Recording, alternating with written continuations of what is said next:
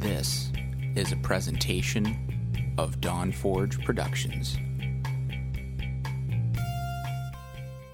You're listening to Shattered Soulstone, episode number 7, Beta, Beta, Beta. Today's podcast is brought to you by Audible. Get a free audiobook download at audibletrial.com slash Diablo. Over 100,000 titles to choose from for your iPod or MP3 player. Shattered Soulstone is now found on Stitcher Radio. Go to stitcher.com slash soulstone. That's S-T-I-T-C-H-E-R dot com slash soulstone, all one word. Register with the promo code Soulstone to be entered to win a $100 prize, and you will automatically add Shattered Soulstone to your favorites when you install the app on your smartphone. That's stitcher.com slash soulstone. You have quite a treasure there in that Horadric cube.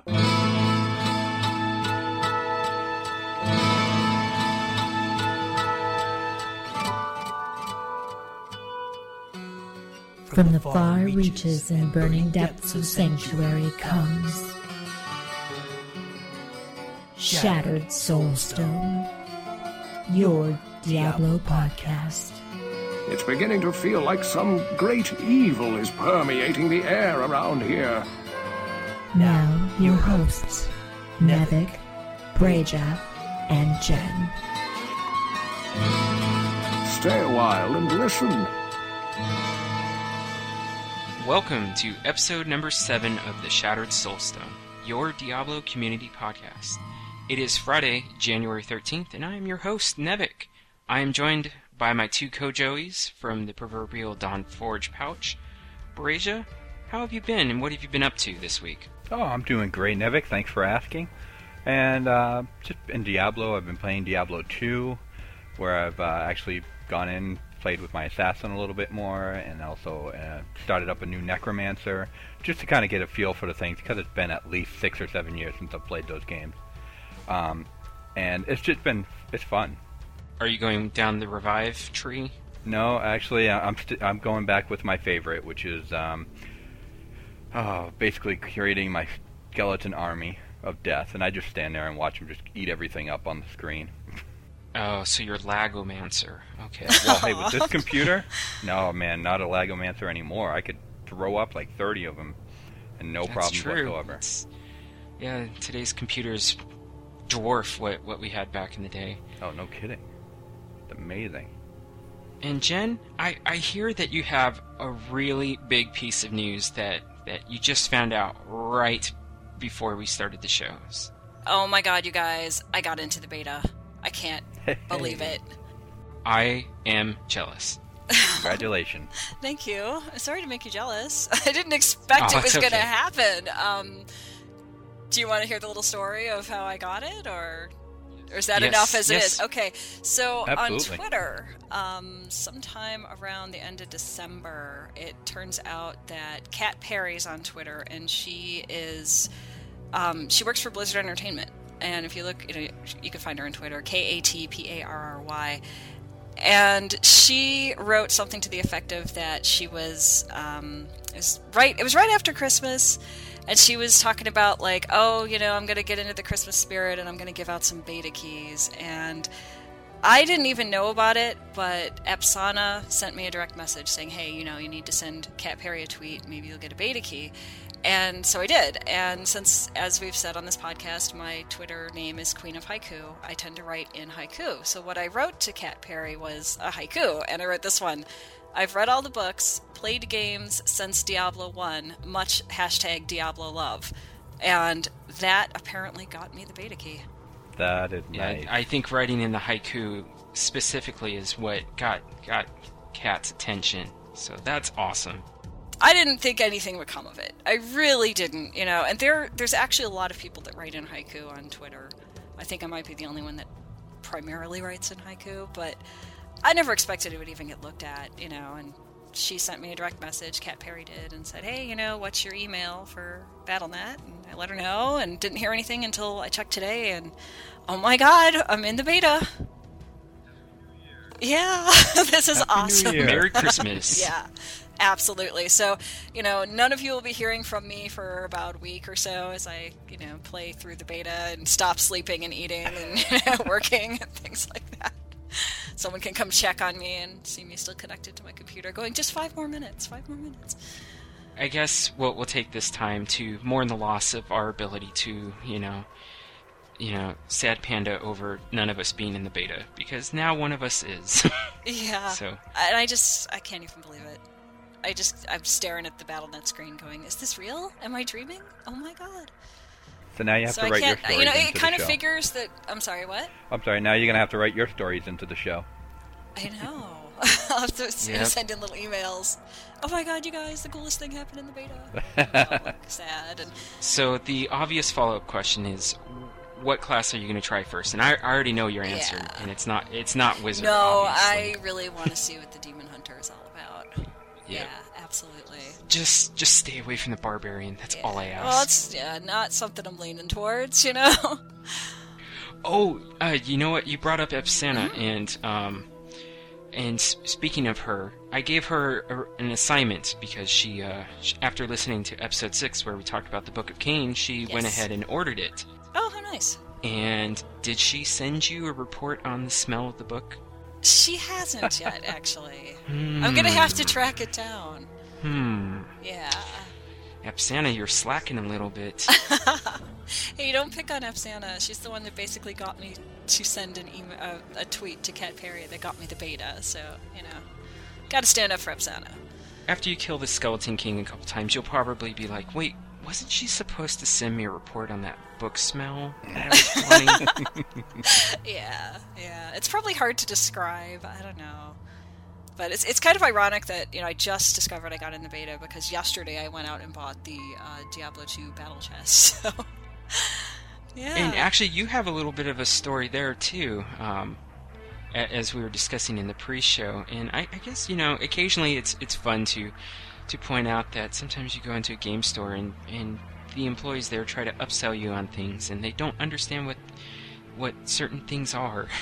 Yeah, it was it was kind of funny. I went into a GameStop and there were only two employees in the store and there were no customers in the store. So they both ran up and they're like, "Hi, what can I help you with?" And I said, well, "I'm looking for the Diablo 2 battle chest." And you know, they handed it to me and it was two employees. One was a girl with pink hair, like her whole head was pink.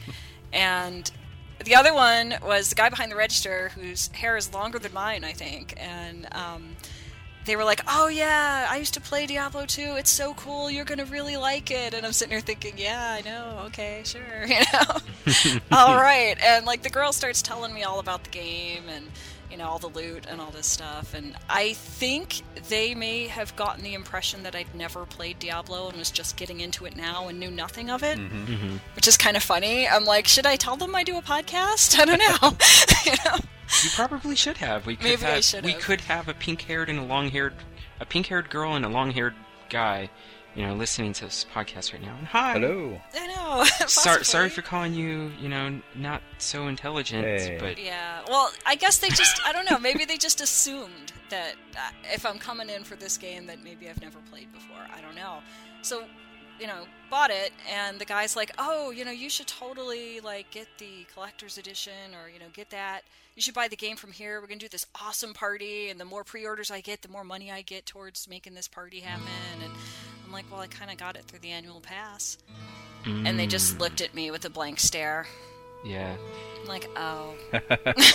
okay. We know what that so then I explained what the annual pass was, and uh, the guy was like, yeah, you know, the stuff that comes with that annual pass, it's really just, it's like cool stuff for WoW, but I don't play WoW, and I don't play StarCraft, I only play Diablo. And I'm like, okay then. you know, Well, just enjoy your got out of the store. I guess in his defense, you know, um, you you could still get the collector's edition because I am, and I, I bought the annual pass because the the clincher was the four months credit towards your your commitment. So right. I was like, Right. done, done, it's done. You know, it's like where where do I sign? Done.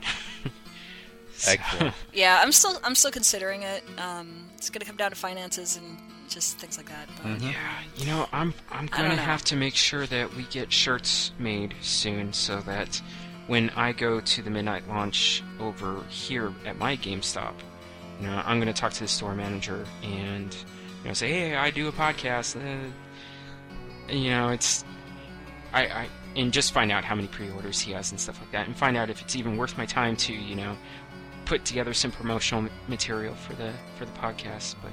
hmm yeah, we're hey, let's have an on-show meeting. Oh, I know. We're not the only show to do this. I, No, have- I no. s- tend to have this happen in most of the shows that I'm involved in Yeah. somehow.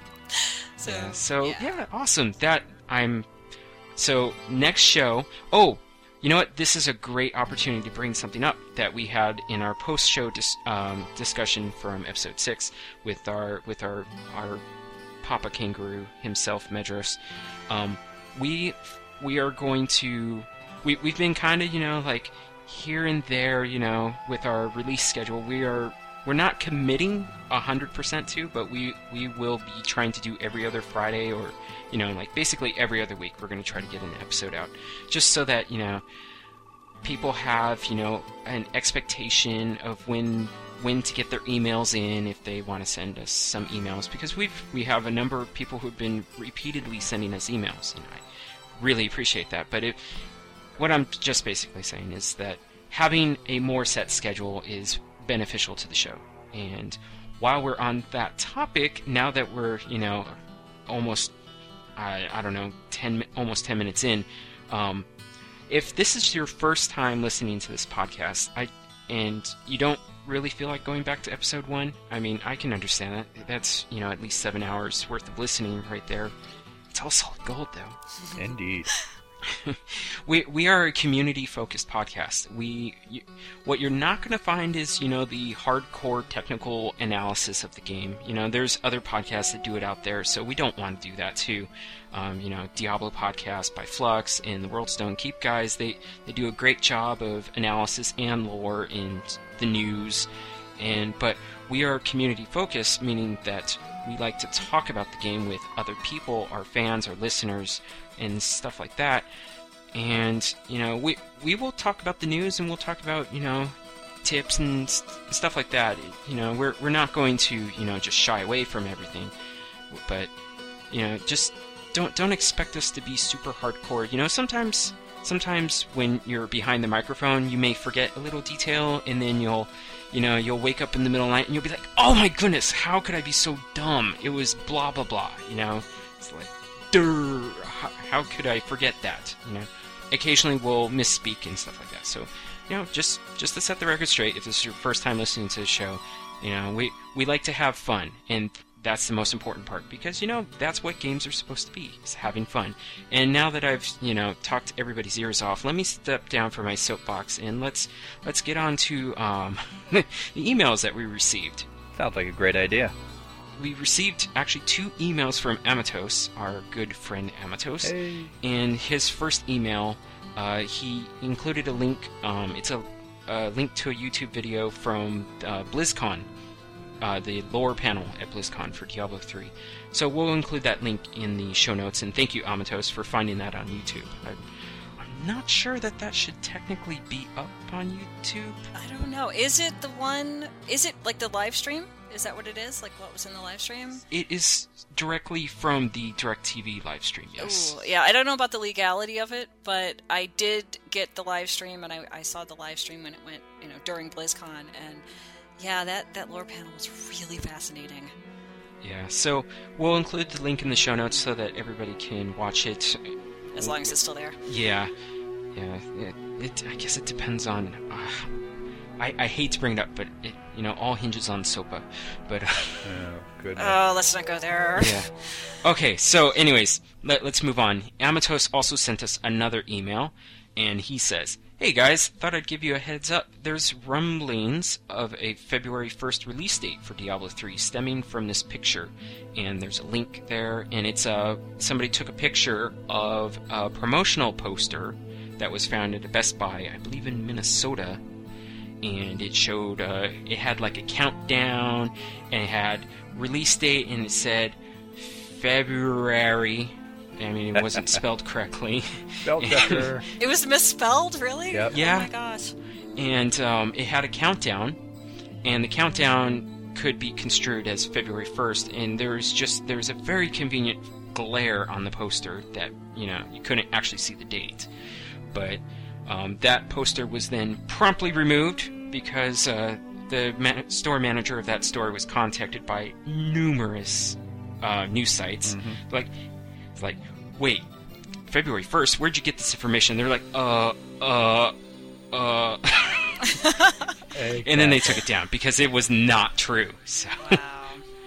and Amatos, he he linked a whole bunch of stuff in this paragraph, but basically, like he linked to a couple of different uh, news sites that covered this story, and he does continue on. Now, the Best Buy the Best Buy site really doesn't interest me, but G4 is another matter. They are not retailers, and it would look bad to get something like that wrong. Well, like I said, all of that was, you know, redacted because it was not not real information.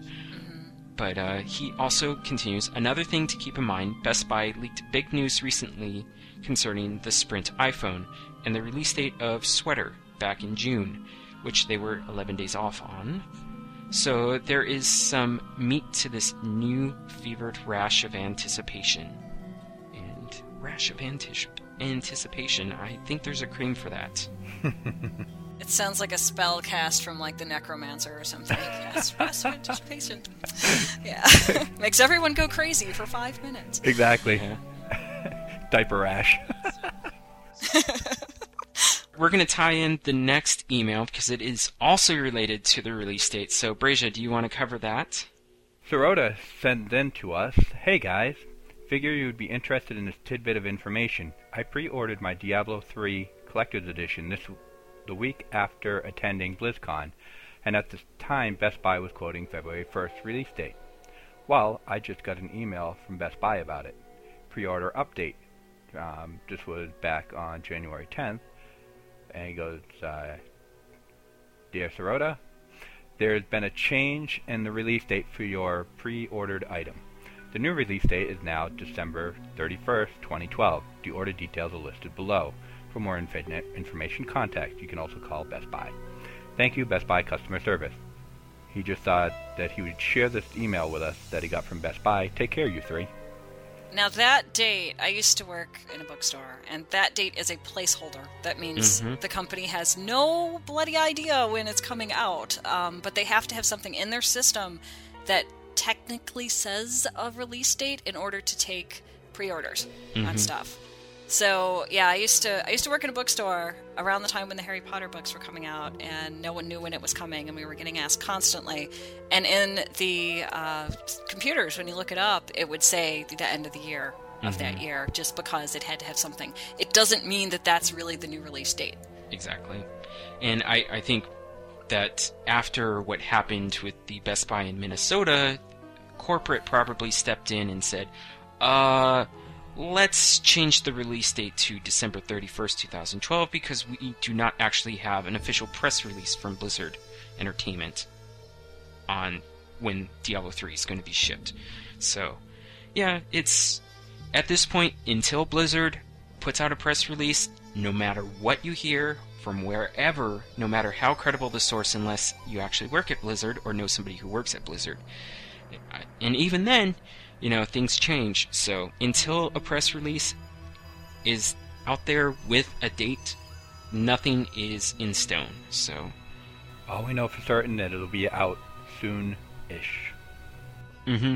yeah, it if uh, if Twitter is a, a good indication, uh, th- things are looking pretty good for a very soon release, soonish release of the game. So, But this also just shows you how much Diablo 3 is anticipated by so many people because when I first saw the picture, it was in uh, a tweet, in that same picture from the Best Buy in Minnesota, and it was like an explosion of hundreds of people just hit right after that about Diablo going to be Diablo's going to be released, and what's this mean, and how's this, and how come we don't know this sooner, and all of this.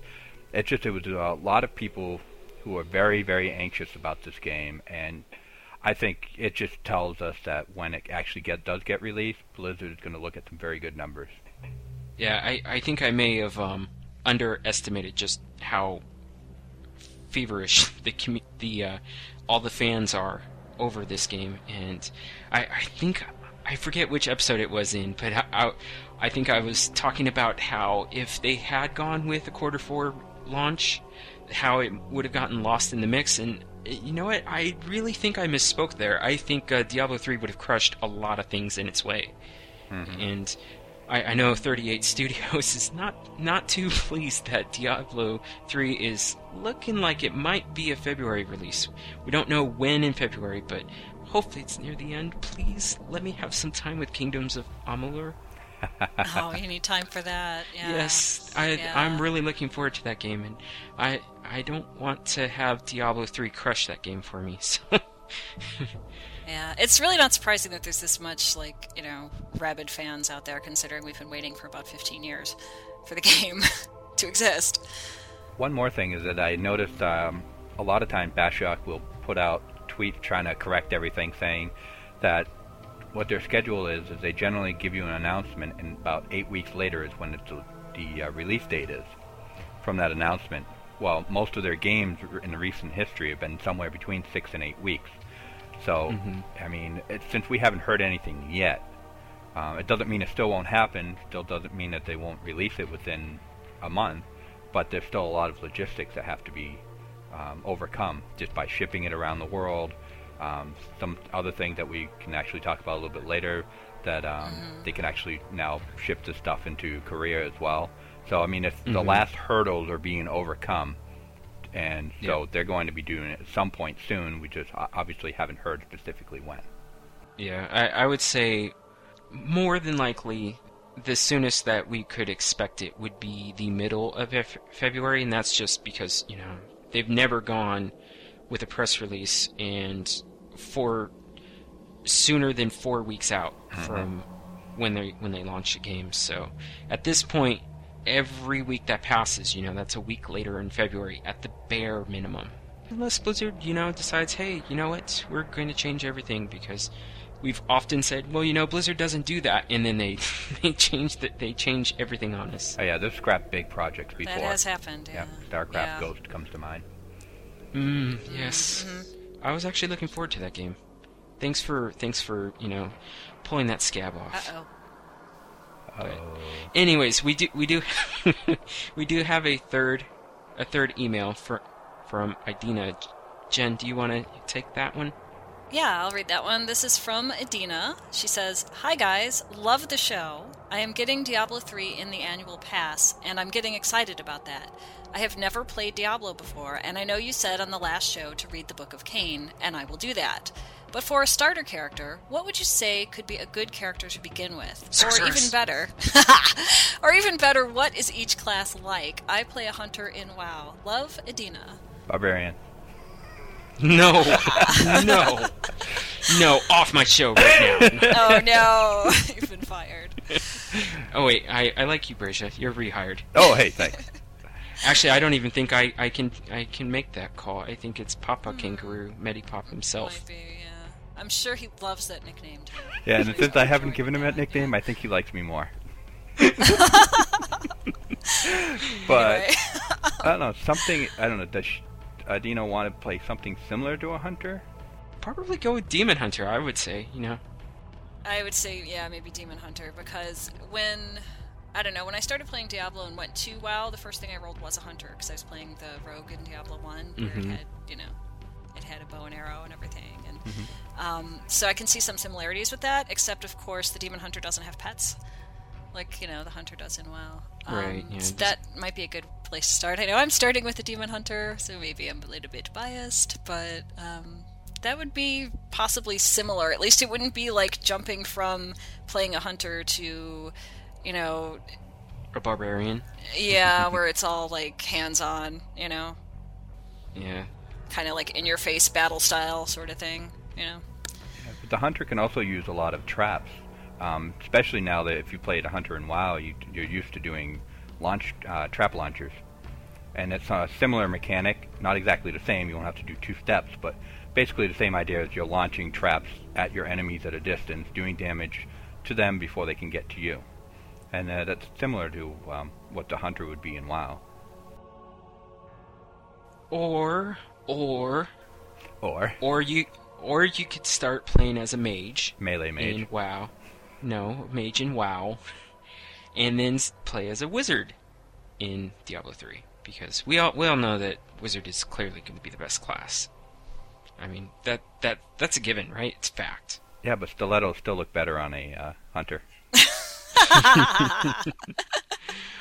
I, I would actually, I would actually also offer that possibly go with the um, witch doctor because Mm-hmm. the witch doctor actually does have pets. I was just thinking that too. So it just comes down to which mechanic of the hunter that you're you're used to, and wow, Adina, that you like the best, and then you can kind of pick from there. You know, do you want to have traps, or would you rather have a pet? I was thinking if she's uh, someone that likes to use a um, a Beastmaster hunter, well, then you're probably going to be liking the Witch Doctor in the sense that your everything that you summon does a bit more damage. Mhm. Uh, you can play a style similar to that. Of course, remember that they talked about having like seven billion different styles of play um, with all with the different characters. So I'm not really sure if you're gonna want to do that. But if you want to do like if you're a marksman uh, hunter and WoW, you might be gravitating more towards demon hunter or survival. Because they get crossbows. They get two of them Eventually. Two of them. Oh, Yes, double crossbows. that's hot. yep. And from from what I've been hearing, going the double crossbow route is better than going with the two-handed bow route Mhm. with the demon hunter. That's what I've been hearing too. It just sounds so cool, you know. anyway, And then there's the monk and the barbarian, who are both more melee classes. And barbarian's going to be using a lot more like rage and type of um, more power uh, with their damage, while while the monk is a lot uh, more quicker, uh, discipline type damage, where it's just short bursts, quick, fast, multiple combinations. So those those kind of what you're looking at for the five major heroes. Yeah, if if you want to assault your enemies with your stink, by all means go with the barbarian. ah, But if you really It like to look good in on, a you dress, know. go with the wizard. Yep. Even the male wizard. Exactly. There you go. hmm But you can't see the No boots. gender stereotyping here. Yep. So, give, given that it is uh, our seventh episode and the thirteenth of January, Friday the thirteenth, even. Uh, Um, I'll see you later. We're we are going to do a. We, we are sponsored by Audible, as you've probably heard at the at the opening of the shows, where Mendy Pop himself, you know, pumps or pumps it, pimps it for us. Oh. But um, we we we came to realize that we haven't been doing in-show ads, and what Audible is is for the most part, if you're a listener of Dawn Forge, you already know what Audible is, but uh, it's a audiobook service. You can subscribe to it, um, and if you sign up through the free trial, um, which you can do at audibletrial.com/diablo, uh, you can get a 14-day trial, and you get what is it? You get a credit to download a book for free. Mm-hmm. Yeah, yeah, I think that's right. and they do have subscription options where you can pay uh, seven ninety five per month for your first three months, and then it's fourteen ninety five per month thereafter. And at that rate, you'd get one credit per month, so it's basically a book a month. Um, but you can also buy books a la carte, and usually it's cheaper than going to the bookstore. Oh, for sure. And they do a lot of sales too that are Yeah. only for members, so it's even cheaper. Some of them. It's pretty cool. They have hundreds of thousands of books available. Well, maybe not hundreds, but over a hundred thousand books, at least. On uh, and most of them are only one credit books. Some are two credit books. Depends depends on the length. So you know, probably you're Gone with the Wind if that's on there. I you know I probably shouldn't actually mention book names unless if I check things, but that's okay. We do things we do things on on the fly, right? Exactly. We don't need to check facts. Best Buy. No, You know, we- why should we? You know what? Actually, we need a fact a fact. Che- ugh, I can't. I, I need a new mouth. Um, we need a fact checker. God, I can't talk. The Diablo fact checker. A little guy in a red Yes. shirt. Okay. Yes, we- we need a guy in a red shirt. Um, but I was going to uh, suggest a book um, by. It's a book by Sharon Shinn, and it's called Archangel Samaria, and it's book one of a series, and it deals with uh, um, angels. I read this book a long time ago, so I don't quite remember all the details, and I didn't copy the synopsis into our show notes. But needless to say, it was a good book, and you know it ties into the whole angels and demons thing. So you know, why not? You know, have our first suggestion be something about angels. So but it's an interesting take on angels. It's not like it's not your Bible angel. Anyways, like I said, give it a shot and uh, and yeah, give Audible a shot. I haven't actually tried it yet, but I listen to too many podcasts to listen to audiobooks. So, But they also have uh, a lot of different categories, everything from science fiction to history to kids stories to classic and business. So there's something on there for everybody. Yeah, there's there's a lot. There's a ton. Mhm. yeah, Loot Deviants. You know, we we we span a a wide variety of interests. So yeah. I, I'm sure we even have some medical doctors that probably love to kill demons. But uh, There's an interesting concept right there. Because he was next in line to be Archangel, and therefore Jovah had a special interest in him, Gabriel went to the Mount Sinai seer to learn who the god had chosen to be his bride. Flying, Gabriel took less than three hours to cross the 150 miles from his home in the Eyrie to Josiah's rock bound retreat. It was easy flying, for the air was very thin in the valley between the two mountain ranges, with no treacherous currents such as one might encounter over the western Gaza Mountains or the southern coast of Jordana. To a mortal, the frigid air this high above the ground would have been deadly. But while we're on the topic of books, um, we're gonna segue straight into our discussion on book two of the Sin War trilogy, which Jen did a awesome review of. So Jen, why don't why don't you you know start start the conversation about book two of the Sin War trilogy? Okay, without reading what I wrote on the website, um, obviously, book two, you should read after book one, because if you jump in here, you're missing a lot of things. I think probably standalone, you could possibly get a good narrative out of this, but you will miss all of the details about the characters, you know, that everything that happened in the previous one. So obviously, you got to read book one first. With book two, it starts off not too far from where book one left off, and you're just dropped right into this battle going on. You've still got the main character, Uldyssian, and what now has become an army that he's leading of people that also have special powers, just like he does. In fact, mm. he's the one that sort of helped them to find their special powers. And they are, I'm going to get a little spoilery here. um, they are still fighting the battle against, I'm going to say the Temple of the Triune and not really explain further about what all that is. Let people find that. They're kind of in their last stages of that. And it's just, a lot of this book is, is about the battles finishing all of that off to make it like very succinct. That's kind of what it is. But there's a lot more to it than that. There's a scene right in the beginning battle where Uldyssian is walking through this hallway in this temple and he like can't see in front of him and these creatures are jumping out at him and he's fighting them off and he doesn't know when the next one's going to come and he casts a little bit of light and it only makes this little circle around him and it really felt like the Diablo 1 game. that's the whole Oh, game. You know, yeah. that's the whole game right there is crawling through the dungeon and, you know, this little beam of light around you, that kind of.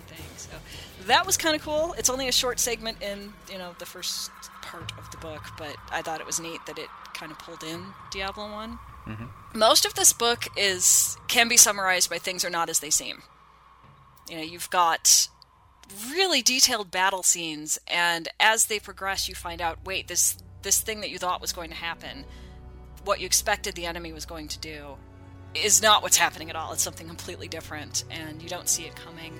There's a lot of characters appearing to be other characters i guess is one way to put it. Mm-hmm. Yeah, you know you that's think a good way to put it. you think that you know this character that's talking you think that's the character and then later you find out wait a minute maybe it was really someone else pretending to be you know that sort of thing. Um, and you don't see that coming either so that's kind of neat.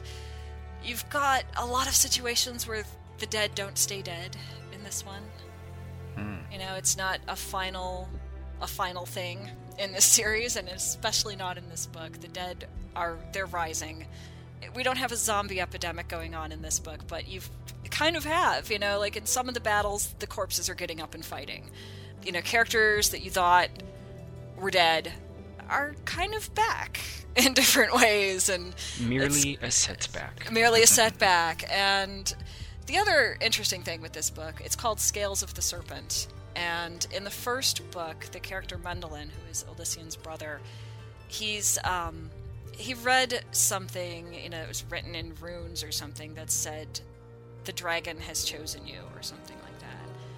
And you don't find out in the whole first book just what the heck that means. Well, Scales of the Serpent, obviously, you get a lot of information about, you know, who is this dragon? Why did he choose Mendeln? What's the connection between the two? What does this dragon want from him? And all of that. So there's a lot more in this book about that character than there was in the first book, which is kind of neat because they left so many things hanging in the first book about you know what is he doing you know why does he have powers that are so different from his brother and, and all of this stuff so that part's kind of cool it does have a definitive ending i'm just going to say they battle the triune through most of this book and at the end it's clear that they need to now direct their forces a different way and mm-hmm. that's where the next book kind of picks up spoilers but now that the book of cain is actually um, available Mm-hmm. Would you suggest that if you have the Book of Cain, that you refrain from reading certain sections of it pertaining to the Sin War, particularly, until you read the book, or does it spoil things to the point where, well, it, I no, it, I, I'm just gonna say that that uh, probably reading the Book of Cain, and if you read it in its entirety, it's not. I mean, sure, it's gonna you know kind of summarize the the Sin War trilogy for you, mm-hmm. but it's not going to give you all of the detail and all the flavor, and so. Exactly, and these books are really detailed. It f- certainly felt like I'm in the third book now. I'm in part of the third book, and it feels as though this was written as one long narrative. I mean, they really flow together well. The characters are very developed you get, you know, their thoughts and their whole history of why they think this way and why they're motivated to do certain things. And I don't think you're going to get that depth of character in a summary in the Book of Cain. Nope. You're going to get the main events. You know, this person did this, this happened next, that led to that. Maybe. I haven't read the Book of Cain yet, so I can't be certain. But you're going to miss a lot of like it's it's a really good narrative. It really is. And it's got like all these like battle tactics in there really violent scenes and a lot of just you know essence of what these characters are. So I th- I think you could read Book of Cain if it's only giving you a summary of this without completely spoiling the entire Sin War series. Yeah. You might get the big ideas, but you won't get the whole meaning of why they're a big idea. Yeah. Well, if if you are more of a purist and you and you don't want to have anything spoiled for you, then by all means put off the Book of Cain until after you read the entire trilogy, but right, mm-hmm. it's about the journey, not the destination, right? Exactly. exactly. so, even if you know the outcome, you know you don't know exactly how things transpire exactly to get there. So, right, right, and I'm leaving a lot out intentionally. Um, there are some incredibly creepy things in that book that still are very creepy. I mean, I finished the book and it's still like, ugh. but um, you know, there's a lot. There's a lot in them. Yeah, it really sets up the world of Diablo for you through the narrative of those books. It it does, yeah. But if you want to kind of find out what the story and Cliff Notes version is, so to speak, the Book of Cain will do that. But if you really like, you know, with the Cliff Notes, you always, you know, you got the pieces here and the pieces there but you don't really know the story if you actually involve yourself in reading the actual book. And I think that's a good idea there, Jen. Yeah, I mean, you, you'll miss a lot. It does tell you, you know, the Sin War obviously tells you what's the Sin War, who's on what side, what happened, why are they motivated to do this, you know, but I'm trying not to give any too many spoilers out here, but um, it's really hard to talk about the second part of, his, of a trilogy and not kind of give things away. Yeah. that was a challenge. Yeah. Wait, are are you trying to tell me that Darth Vader is Luke's father? No. Mm, I don't know. All right, so yeah, so go out, go out and get the Sin War trilogy. You know, it's I I have it. I just haven't had the time to read it, and I've had it for a while. I fail. but let's let's move on to just a tiny well, yeah, a tiny bit of uh, news in in the Diablo community. Brazia, what what do you want to hit on specifically? I, I, I, do see that there's a note that says that there's an announcement of a console version in a tweet and to ask Brazia about it. So let's go ahead and ta- tackle that. Well, um, anybody who's been following Diablo the last, uh, well, for a while now, last couple of weeks, you know, with the whole announcement of it supposedly being um, released on February 1st, and then the whole problem with poor Bashiok having to explain what he meant by big meeting on Monday, he had to go into. People, uh, you know, always asking questions, and he kind of half-heartedly put out that there's something about needing to look into a console version or having people hired for a console version of Diablo 3. Mm-hmm. And his specific tweet um, referring to that, he goes, "Yep," in quotation point, uh, quotation mark, um, wasn't meant to be an announcement. We're still exploring a console version, but more importantly, working on the PC and Mac version. So basically, what he's referring to is that they were hiring console designers and putting them into the main Diablo team to help get the game out for the PC and the Mac version now. And then they would, con- um, the idea was they would continue to keep their position to help develop a console version of it. And that's good news for a lot of people who enjoy a console version to begin with. Like I started the whole Diablo series on the original PlayStation console game, and then found out you could play it in the PC version. Got used to playing that. Yeah, basically, it, it seems like with the internet nowadays, somebody says something and then it gets run with, you know, by all these news outlets. They're like, oh my goodness, you know, mm-hmm. there's a console version, it's confirmed. it's like, well, oops, no, I didn't Yeah. mean it to be a confirmation. It's like that little kid game. I think it was called Telephone, where you stick all the kids in a circle, and the first kid thinks up a sentence and whispers it to the next kid, and that kid whispers it to the next kid. And by the time you get all the way around the circle, it's like completely different than what started. That's the internet. Yep. yeah. Yeah. So, ne- needless to say, right now, a console version's not on the books, No. but there may be one in the future, so. And now with the way that um, PlayStation, Xbox, um, and uh, the Wii are all kind of uh, connected through the internet anyways, it's possible they can also develop this where it actually can inter- interact with the PC version, Mhm. which is something very different than when the last time we had a Diablo game out. There was no way in the world you could get the console into a BattleNet format. Um, 'cause Yeah. it just didn't exist. But now it does exist, so it's possible. They're looking at another growing market to put that into. Because, for example, my wife, who works on a computer all day long, does not want to sit down and play a PC game. But she said if it would something that came to a console, because we have console games as well, she said she'd play that in a heartbeat because she likes to play console games. It doesn't feel the same as sitting at a computer. it's still kind of funny that um, if I if I'm tr- if I recall correctly, that the whole concept of a console version of Diablo 3, you know, being put out there, was months and months months ago. Something about how how this felt good, or how it felt good on a controller. You know, re- referring to having an Xbox, a Microsoft Xbox 360 wired controller, or you know the wireless with a wireless dongle, um, you know, hooked up to your PC, and that it that it can work on a controller, and that kind of led to oh you're developing a console version of it and it was like um oops no no, you're taking what we said out of context again. Internet, thank you. Yeah. And then, um, unfortunately, I'm I'm also going to bring up another tweet, and it's I I don't know. Would, would you say this is bad taste by Zarhym? Because it's kind of kind of like taunting, you know, you know, like poking, poking, poking us with with a stick.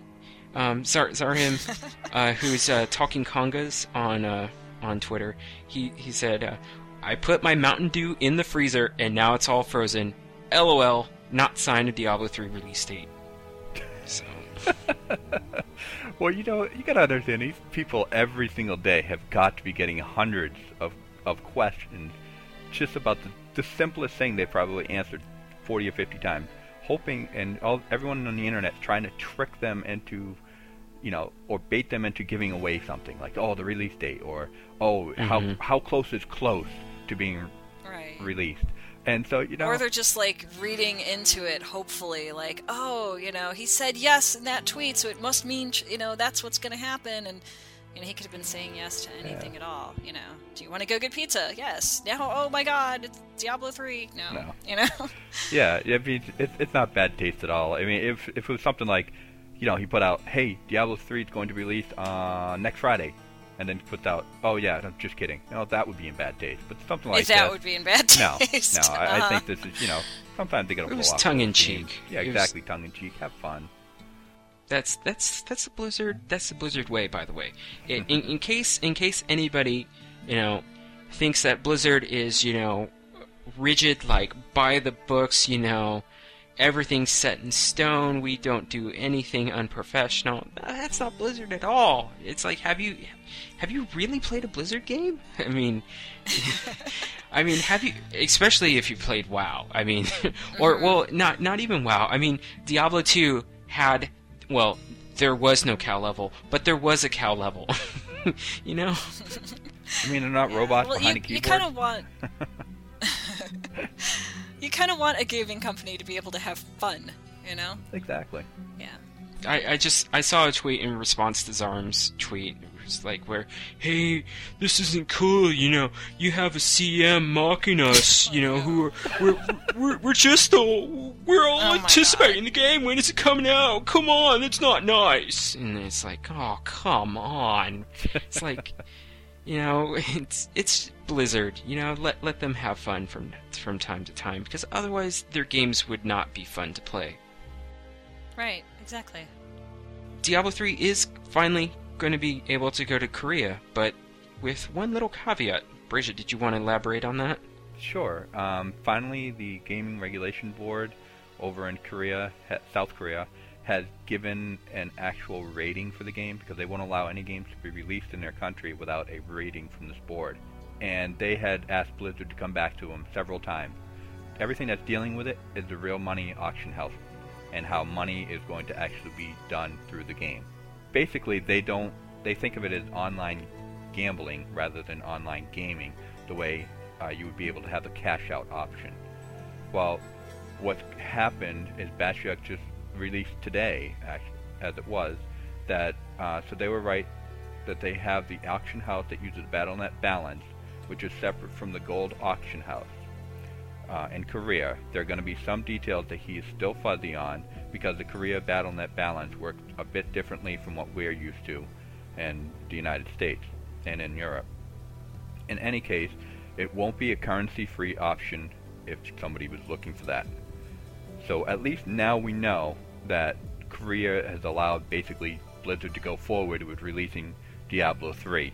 It just won't have the real money auction house capabilities that you might see in other countries. Yeah, it's understandable. Hmm. Yeah, I was wondering if someone, some country or some state would consider it gambling and how that would play out. It's hard to see it as a gambling thing, but I guess the the actual being able to cash out part is the main concern there.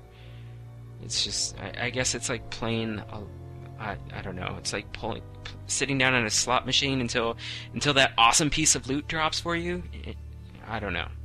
I don't know, but eh, laws are strange, especially when you go across countries. So South Korea, in particular, is the country that also has a curfew on uh, their online gaming. I believe it's what 10 p.m. if you're under a certain age, and so, and yeah, Wow. it's it, it, the way. Also, the way that South Korea operates, and I, I'm not a hundred percent, you know, like into the into this, knowing everything about this. So, if I misspeak a little bit, you know, don't don't like you know call me out on it too badly. You know, just correct me, you know, gently. but um, th- they usually they they don't game at home like we do. You know, they they go to these what what we would call an internet cafe in South Korea. They're called bangs, and uh, they play at at these cafes or bangs as as they're called in South Korea, and it's more of a social event. You know, it's it's not quite it's not quite like um, you know here in America we're all spread apart, so we just play in our own homes, and you know you don't even have to shower and whatever. So, so if you're a barbarian, you can actually be a barbarian in real life at the same time while you're playing your barbarian. You know, it's like getting your barbarian while playing your barbarian. So, So you can be your barbarian? yeah, Uh, you just could never get away with that in a dress. Oh my, yeah. dress a dress on a barbarian would not be pretty. No. not at all. So basically, what you're saying is um, people out there are out of their homes playing the game. So is are you saying that you think the uh, curfew has to do more with like when those places close than? Yes. Okay. Yeah, because uh, they there have been stories, sad, very tragic stories of um, families or parents who forget that they have kids at home and go to play these games. And- Oh, that's sad. Yeah, and there's actually there was at least one case where a child died, and so yeah, it's it's I like I said I I don't have an inside look at the actual scene, but needless to say, they do have an issue with gaming addiction in South Korea, and that's probably part of the reason why they didn't want the real money part of the auction house to be there because that would only reinforce this this behavior in South Korea. They'd be like, "Well, look, I'm I'm I'm getting money. You know, I I should be I'm working. yeah. oh no. I, I should be here all the time. So yeah, I, I can understand why they they didn't want that there. So yeah, Yeah, that makes sense. just a little bit of culture shock for everybody. Very, very different. Yeah, it's not really what you think about with gaming here. You know. Nope. Yeah, completely different in America. Mm-hmm. So there's also a story. Bashiok seems to be our favorite community manager today. um, uh, he he talked about uh, the follower vi- viability in game. And Bridget, did you want to elaborate on that as well?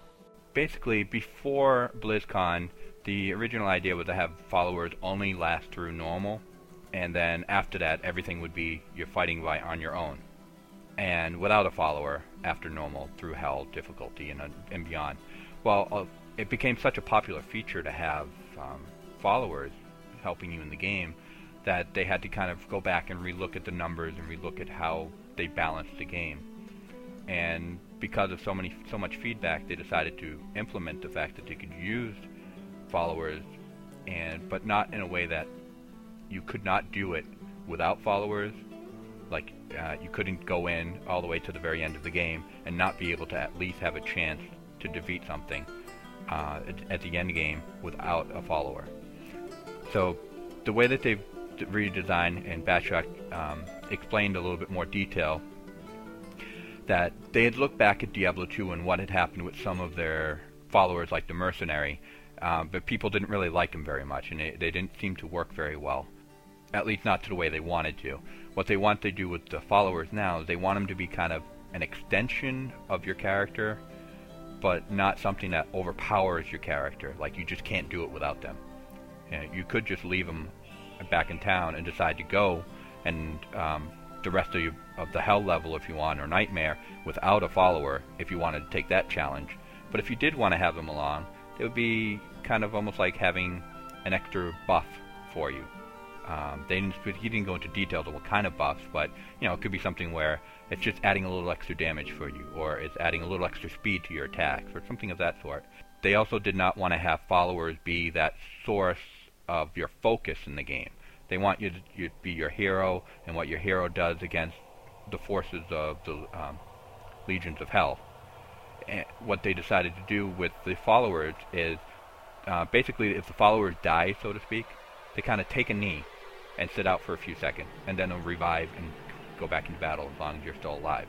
Or if you die, your followers die, so your follower's not out there by himself, because really, your followers are not supposed to be the hero which is interesting because in that way you're not sitting there like I remember I'm even right now in early games of Diablo 2 if you get yourself caught with too many demons I'm looking at the top left corner and seeing my archer or the rogue getting killed and I say oh like oh boy it's going down so I have to get a, a potion drop it on her picture so that way she would heal up hopefully and not die well they don't want it to be that situation in Diablo 3 they just want to kind of like if it dies, it's really just knocked out for a few seconds and comes back.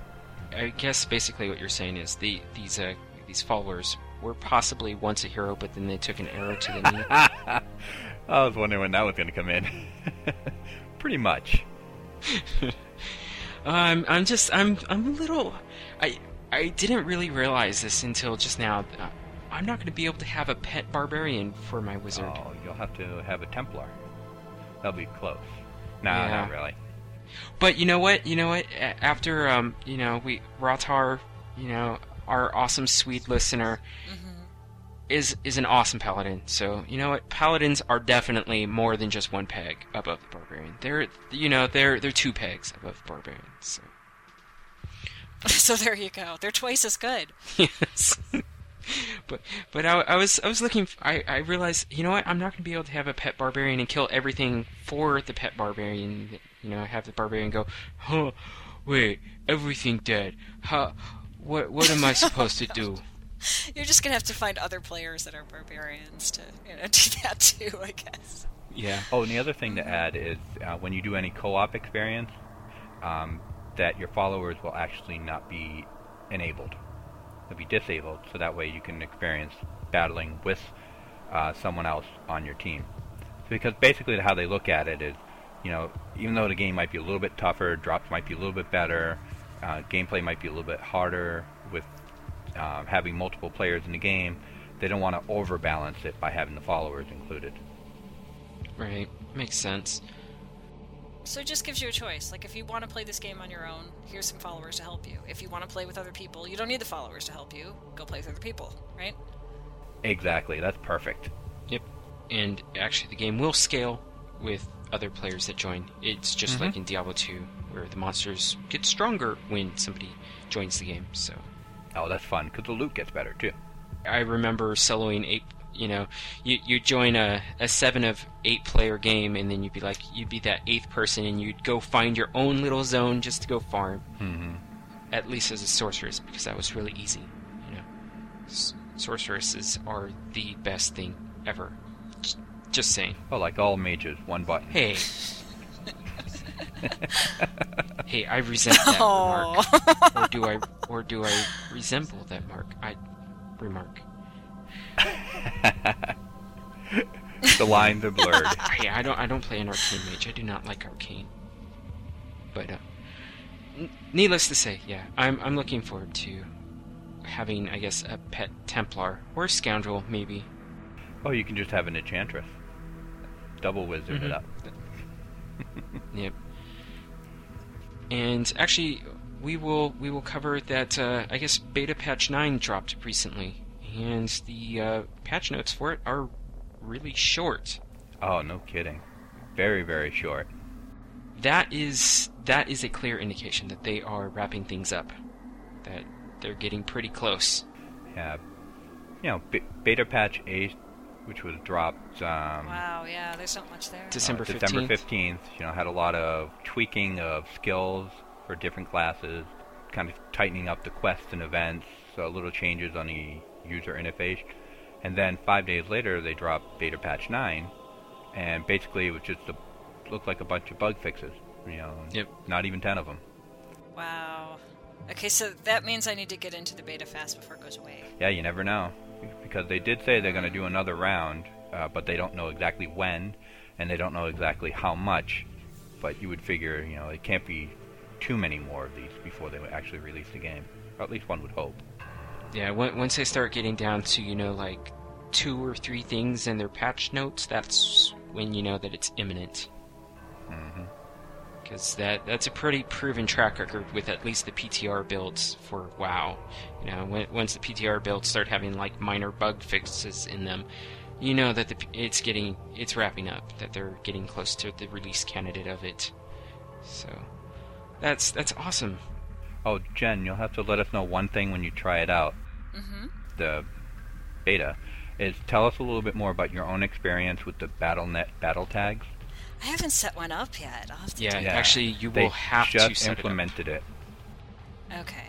Yeah, it with um, beta patch H eight, they did implement that battle tag system, and uh, there are there is information on the Diablo website about introducing battle tag, and it can go into more um, detail. But basically, the feature it just gives you a unique name, you like you pick your name and a unique number identifier and matches it, and no matter what game you're in, in case anybody doesn't know this um, in the audience, basically what it'll do is identify you in any game, or on you know if you play in WoW and you're on multiple realms, well you can have that battle tag, and it'll associate with you in different realms.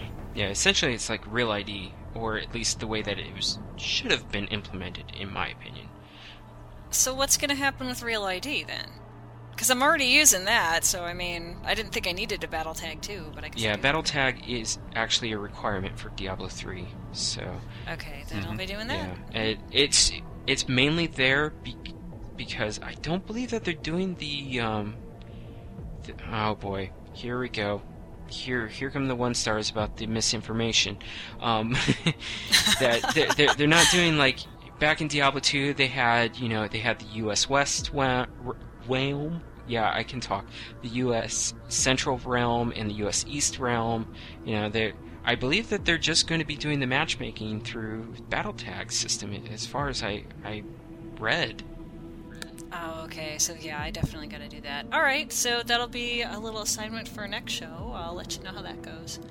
And there was something else that I was about to bring up. Oh my goodness! And it just it just totally left. That that train departed. Anyways, I think that's a clear sign to close out the show. Probably a good idea at this point. I don't want to risk any more information. Even and I, I'm Right, right, exactly. My you mouth- know. my mouth is clearly failing. So. Right, right. Plus, you know, I got to go get on that beta. Oh yeah, that's right. Oh, exactly. We're yeah, we are beta. holding Jen up, so we we better hurry up.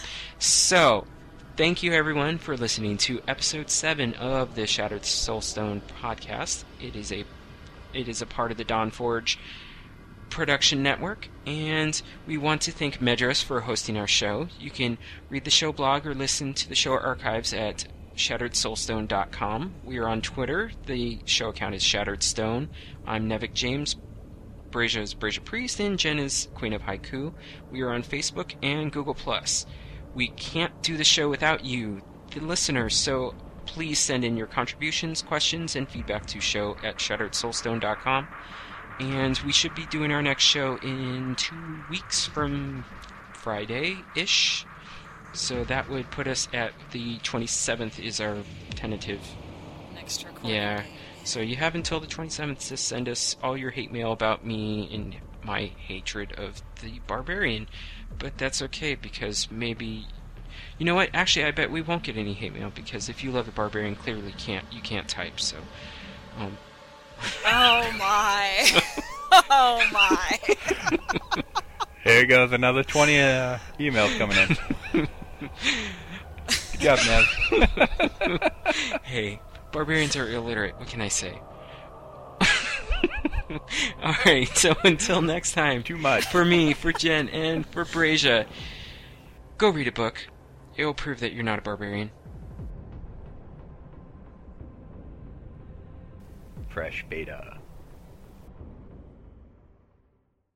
This has been a presentation of Dawnforge, copyright 2012. Find great podcasts and more at thedawnforge.com.